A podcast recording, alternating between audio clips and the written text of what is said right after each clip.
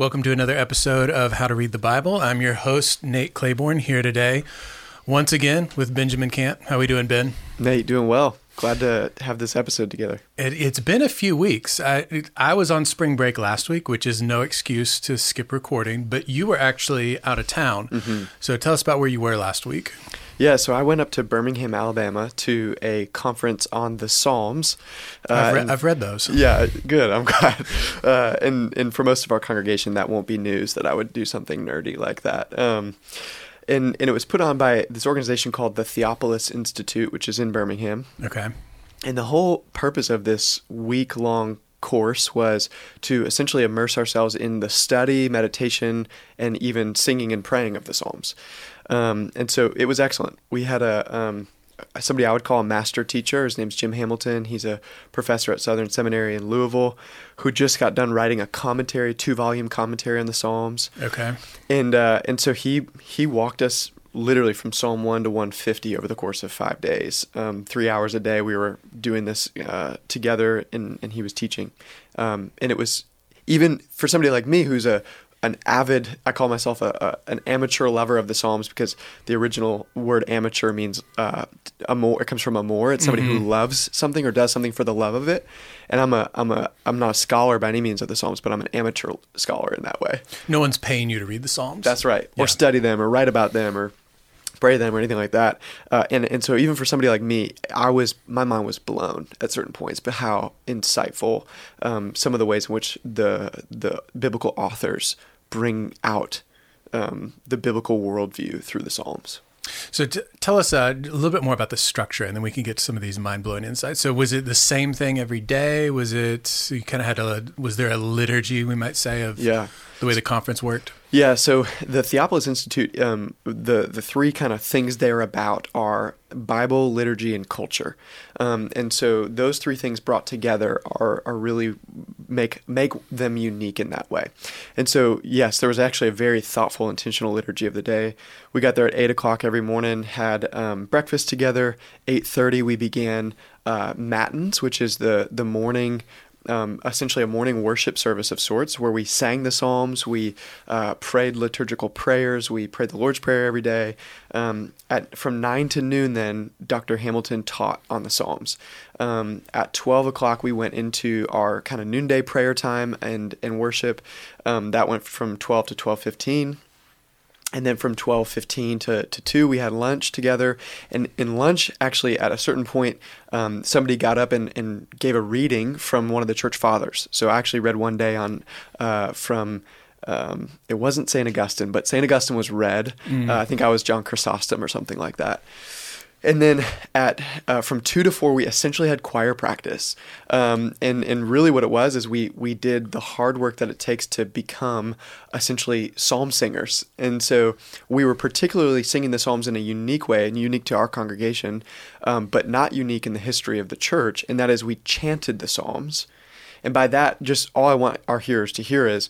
Um, we let the text of the of the Bible, the text of the Psalms themselves, determine the way the songs were sung.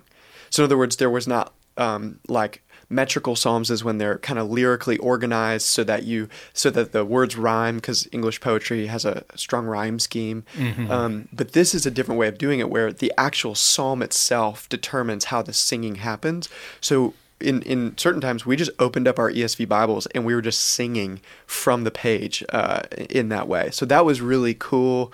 Um, not just cool, but it's arguably how Jesus probably sang the Psalms. Um, and yeah. that, that was a powerful experience.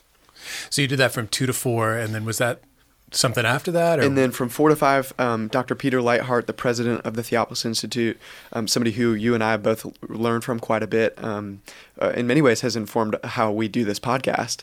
Uh, Dr. Peter Leithart taught on the Psalms himself. Um, and then from 5 to about 5.36 uh, we had another prayer, time of prayer and worship Um, and then from at six o'clock, we went and ate dinner together. And then after dinner, we all went back out to the Leitharts home and just hung out until the wee hours of the evening. So it was a, a full day, but the liturgy was very intentional for community, for prayer, for study, for uh, I mean, it was intentionally designed for formation, mm. and and I was really grateful for that.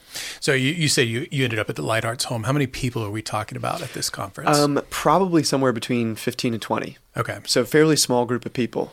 Um, but uh, what I really appreciated about that was um, I have lots of questions, and, and, so uh, I had opportunity access to be able to have really good, robust conversations with the professors and other students, which was really great. So, was it you would say it was a mix of professors and students? I mean, you mentioned Dr. Hamilton, mm-hmm. Dr. Leithart, and then there's 15 to 20. That's right. Participants, basically. Yep. And then Paul Buckley was the was the one who led us in the singing, and so he he gave us a real robust history and even theology of singing the psalms and then actually taught us how to do it and and that was that was his work and it was really helpful Okay.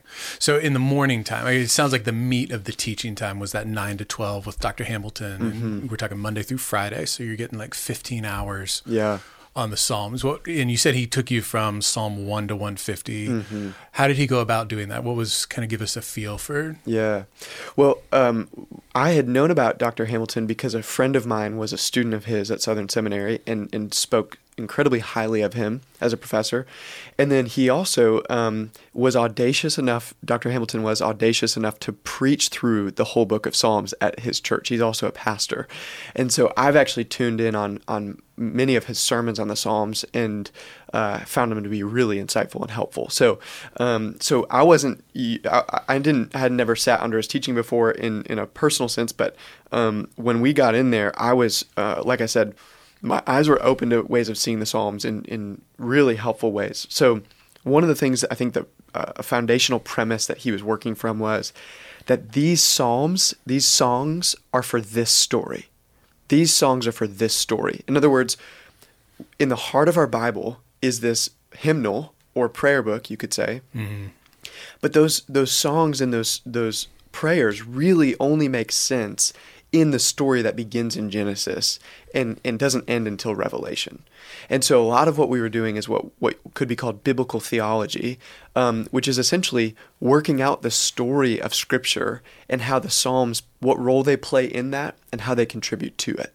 And so one of the examples that I thought was so helpful and, and very similar to some of the things you and I have talked about here, because we've talked about typology mm-hmm. and how mm-hmm. patterns emerge in Scripture, was he argued that um, that David was reflecting on the Torah Genesis, Exodus, Leviticus, Numbers, and Deuteronomy.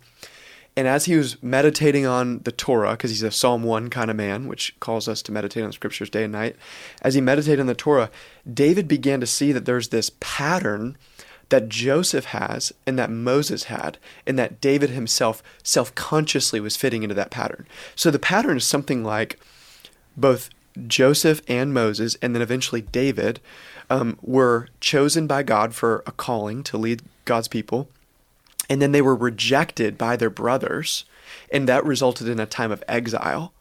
And then that exile was ended by some sort of vindication and then they rose and began to reign in, a, in, in that role of leadership that they were called to originally.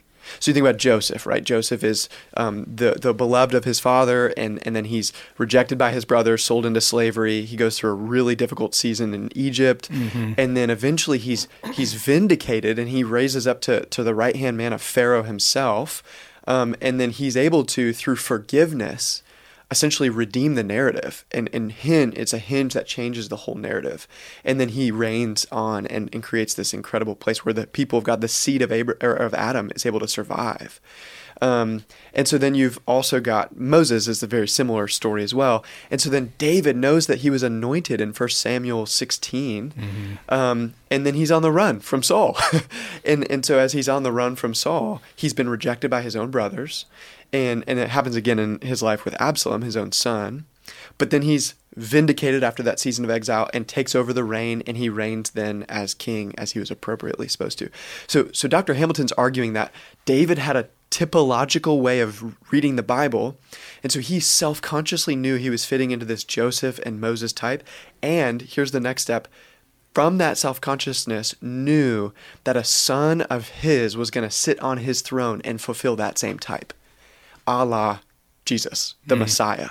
And so that's why the, the Psalms have such a, a Christ centered focus. That's why you can't read the Psalms properly unless you read them as finding their fulfillment in Jesus. And so David actually intends for us to read them that way because he saw himself as a type of this heir that was promised to him in 2 Samuel 7 that would sit on the throne that would that would have a, an eternal reign on the throne of David. Now as you're as you're typing all that out, no no pun intended. Yeah, thanks. Um, I'm wondering, did, did, Dr. Hamilton touch on? So, as, as, I understand it, David's responsible for maybe 73, somewhere somewhere less than half of the mm-hmm. Psalms. So, is it possible David self consciously kind of seen himself in this type, but it almost would have to be that the people who compiled the Psalms. Mm-hmm. Also saw that connection because there's so many Psalms. I mean, I even think of Psalm 110, mm-hmm. the one that gets quoted so much in the New Testament. I don't think is a Psalm of David. Mm. Um, yeah, you're right. So so we did a you asked how did he walk us through that? Well, day 1 was basically a flyover from 1 to 150. Okay. I mean it was honestly it was masterful the fact that he was able to do that because uh, let's just be real, the Psalms is a long book. The, mm-hmm. the Psalter has a lot to cover.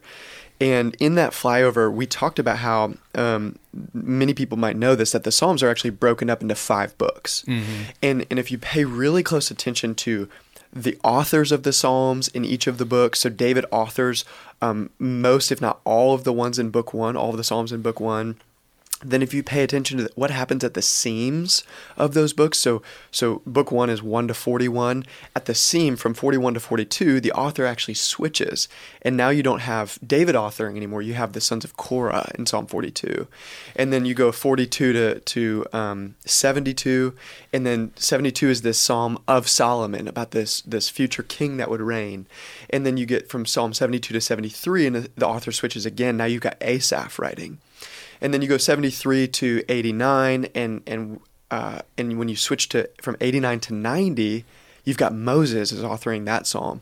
And so the authorial and uh, the authors of these psalms, the way it was stitched together, as you as you talked about, the, the kind of compilers of the Psalter, um, which could have been Ezra, it could have been somebody later in Israel's history that did this. Um, they're intentionally placing psalms in in really important ways in order to highlight some of these Davidic themes. And so they really did reflect on David's corpus, his writings, these psalms that he created, the sweet psalmist of Israel, he's known as and and in reflecting on them and in compiling the Psalter, they are bringing that that kind of story through all the way. And so, in many ways, um, book one is about the. Uh, you remember that typology I talked about earlier. Book one is about David, how he's been chosen for this role, but he's kind of on the run in book one. Um, in many ways, are, there's a lot of laments. There's a lot of uh, Save me, O God. Um, I mean, the, the first psalm after the two part introduction of Psalms 1 and 2, first psalm is really Psalm 3, and David's on the run from his, his son Absalom. And so, book one's really about David on the run. Book two, there's some vindication that happens. Um, he, it it kind of climaxes with his son on the throne uh, with Psalm 72, which is about Solomon. And then uh, book three really is, uh, you know, Solomon isn't actually the king we wa- we needed him to be or that we wanted him to be. And so book 3 is is yeah, there's this reign, um, but it actually isn't it isn't the end all be all. We really need another one to reign. And so book 4 is actually one that's probably designed for those in exile because it begins with a prayer of Moses and it's supposed to and it also ends in Psalm 106 with a with a there's a verse in Psalm 106 it might be verse 25 that talks about how Moses stood in the breach on behalf of Israel. And so Dr. Hamilton's pointing out that that book ending of Psalm, of book four of the Psalms is really trying to highlight, hey, while you're in exile, intercede, repent, pray, ask for ask for God's forgiveness, turn back, and then book um, book five then is really about Yahweh reigning as king, and and that Yahweh is the true king that we've all been longing for, and yet as you as you pointed out, Psalm 110, the most quoted psalm in in the New Testament, shows up really early on in Book 5 mm-hmm. and it's this person who is both David and David's son, and uh, David's calling him Lord, and and it's just interesting thing that's happening there. And so we haven't lost the Davidic throne, but we also know that Yahweh is the only true king we could ever hope for. And so even that kind of the the Psalms themselves tell a story and it's highly edited in that way, highly curated, you could say, to tell that story. And, and, and it just pays close attention to the details of, of the text that you begin to see this story emerge. And you, you would say with Hamilton writing writing the commentary he wrote, preaching through all of them, he's kind of accumulated this wealth of insight. Totally. Just sitting in the Psalms for so long. Yeah, and being the nerd that I am, I asked him about his methodology. I said, "Hey, so tell me how you came to write this commentary and preach through it." And uh, I, I think it's probably okay that I share this, but he he essentially read all of the Psalms in Hebrew. He started with Psalm 1, read it in Hebrew, um, did some kind of vocab work, and, and made sure he understood what was going on in the Hebrew. Um, and then he listened to the psalm and tracked along with his, in his Hebrew Bible in Hebrew, listened to a Hebrew recording of it 10 times before he then did that with Psalm 2. And so he read Psalm 2 in the Hebrew, became familiar with all the words that are used there, how the how the syntax, the grammar, how everything's working in that psalm. Then he listened to it 10 times in Hebrew, reading along and making sure he could keep up pace. Then he'd move to Psalm 3. And so you can imagine the accumulative effect of doing that mm-hmm. psalm after psalm after psalm. By the time he got to 150, he's able to see oh, this Hebrew word that shows up here shows up here as well oh, let's look at that. And then and then he's drawing how the authors of the Psalms are actually making purposeful connections using phrases and, and words that maybe only appear in this psalm and this psalm. And so it's intended to actually cue the reader to say, hey, pay attention here. I'm making a point. Um, which, which to kind of take a step back, something we've talked about before, all that that did for me was confirm that the Bible is meditation literature. That it really only discloses itself to people that will patiently, repeatedly, attentively spend time dwelling in the text. And if you'll do that over time, that accumulative effect over time will actually amount to you being able to understand a lot of the intent behind what the authors are trying to convey. It reminds me of a, a prof I had at Dallas that said biblical theology is an old man's game. Mm, um, I love that saying. Just the idea that you have to see texts over time and see how they, they interact with one another. That's fascinating about Hamilton's methodology. I, I, I would imagine in part that's because by discipline, I believe he's a New Testament prof. Mm-hmm. And so he's, it's not that he doesn't know the Old Testament um, or knows Hebrew, because mm-hmm. like me, he did go to Dallas. That's so right. Those Dallas guys, you got to watch out for them. You know the languages. That's right. We, we take those languages. Um, but it, it, as you were saying that, it made me think. One of his, I was reading a book last week um, by a colleague of his at Southern, uh, Duane Garrett, mm-hmm and he spends a section in the book talking about what he calls the elusive pattern. Mm. It's kind of his version of intertextual. He's he's not big on typology or intertextuality as they're commonly practiced, but mm-hmm. he argues for this thing called the elusive pattern, mm. which, as he was explaining it as I was reading, I was like, "Oh, this is just it's still typology, intertextuality, but mm. it's it's linked to the words in the text, not wow concepts that maybe overlap and he he's got this whole thing about the use of the word headrest hmm. in the Jacob narrative hmm. and then it shows up again in the Elijah after his showdown on Mount Carmel. Wow. Um, and shows how the connections there and then they connect to Moses. And uh-huh. so it makes me when you said he when Hamilton's going through the Hebrew he remembers this word here, this word here mm-hmm. and it's mm-hmm. only used in those two spots so there's That's right. intentional connection. So it's really it's typology and intertextuality that's really tied to the text that's not right. tied to well this just kind of popped into my head while i was reading it. Yes that's exactly right. And so the the principle here is that the the authors of the bible are meditators on on the bible. And so mm. so david is actually meditating on moses' writings. And so when david goes to compose his psalms his brain has been built by moses and so, an example of that um, is well, this is actually Psalm 90 is a psalm of Moses, but when when in in Psalm 90 Moses says, um, "Return, O Lord, how long? Have pity on your servants." And so that that kind of return and relent, or return and have pity, that language. Those are the same Hebrew words that Moses uses in Exodus 32 when he intercedes for Israel after they've created the golden calf. Um, and it's it's language I believe that's repeated again in Deuteronomy um, when Moses essentially is saying, "Hey, you guys are going to sin because your hearts need to be circumcised, and if you will repent, then the Lord will relent and, and, and He'll return and come back to you." And so it's things like that where it, when you recognize that these words are being repeated, it's supposed to cue your attention and say, "Hey, remember that story back then? Now, when you're in exile, Israel." Um, uh, a long time after Moses, uh, when you're in exile, hearken back to what Moses did, how he interceded, how he repented, how he asked for uh, Yahweh's forgiveness.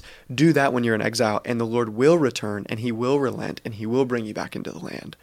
And so, just the way in which those theological points are made by Bible meditators, uh, mm-hmm. people that are familiar, they've um, you, we both know the word meditate in Psalm 1 is hagah, which has this kind of um, lingering and, and almost whispering the words of the text over and over and over again to yourself. And so I just am so helped by that because what I what I don't want people to hear is, hey, if you don't know Greek and Hebrew, you're not going to be able to understand the Psalms. What I'm, that's not what we're saying. What we are saying is, um, yes, some people need to be trained in Greek and Hebrew because it really matters.